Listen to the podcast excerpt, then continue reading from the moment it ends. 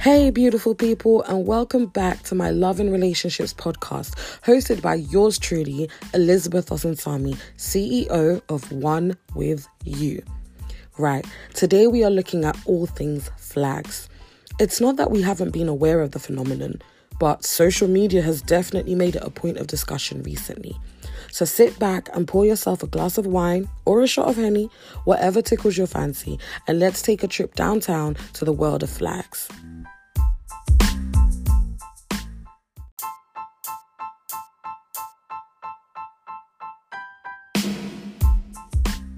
If I had a pound for every time I saw a red flag and sprinted right past it, I'd be rich. Don't judge me. I've been out here looking for love and comfort in my life too. And sometimes we are not even blinded by love, but so engulfed in it that we just hope and wish for the best. For example, has there ever been a moment your mind has a random thought where it has finalized the fact that you and the person you were seeing were never going to work out? But because you're so in love, you shrug your shoulders and say, It is what it is. Yeah, me too. One too many. So let me tell you three things that I've gathered through my experiences that are flags for me and should be flags for you. Number one, communication. Open your mouth and talk. My goodness, for a generation well exposed to resources and education, we sure know how to act like Boo Boo the Fool when it comes down to talking things out. Like, honestly, I don't get it. I've had two partners that just became mute when it got down to dealing with actual issues and problems within our relationship. I mean, I've seen some things, and to be honest, I'm confused. As a grown adult, I do not get it. When there is an issue, and I can clearly see you're moody and upset, but when I ask you what's wrong, the reply is nothing. I have almost wanted to bang my head on the wall because it's like common sense where, please? Talk to me. Let's find a solution and move on. Like doing all this walking up and down, sighing, and looking like a lost puppy, all because you don't want to talk, it's beyond me. This is a certified red flag. Number two, only speaking to me once a day or once in two days. Like, hello, are you crazy? How can you even call me your girlfriend or wife if you're not talking to me throughout the day?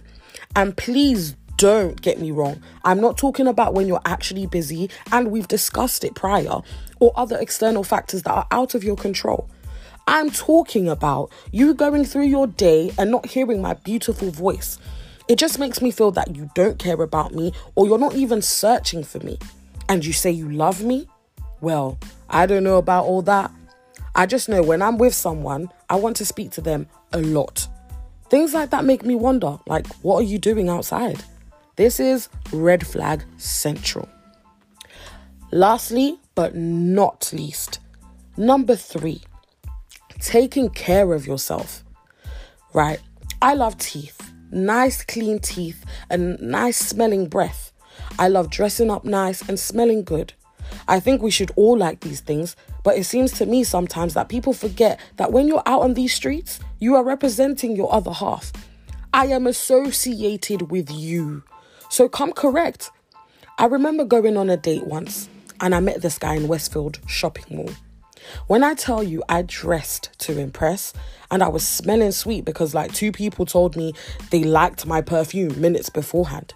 So I was running late and once I arrived, I called him. He was sitting in the Apple store, right? He said he was the one in the black hoodie.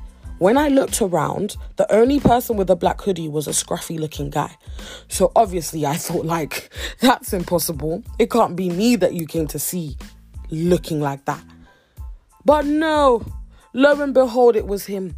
My goodness. I anxiously walked towards him, embarrassed by the fact that I had to smile and move like everything was okay. But guys, once I hugged him, it was game over. I genuinely felt sick. He tried to give a disclaimer about how he was just coming back from the gym. And I said, Boo, it can't be. It smells like you've been brewing. And how dare you come and see me after the gym on a first date?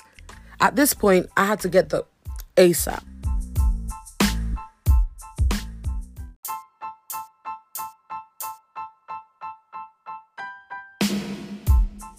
Anyways, thank you so much for listening to today's podcast. Please follow me at One With You on Instagram to keep up to date with when I'm going to be dropping my next episode. Remember, stay one with you.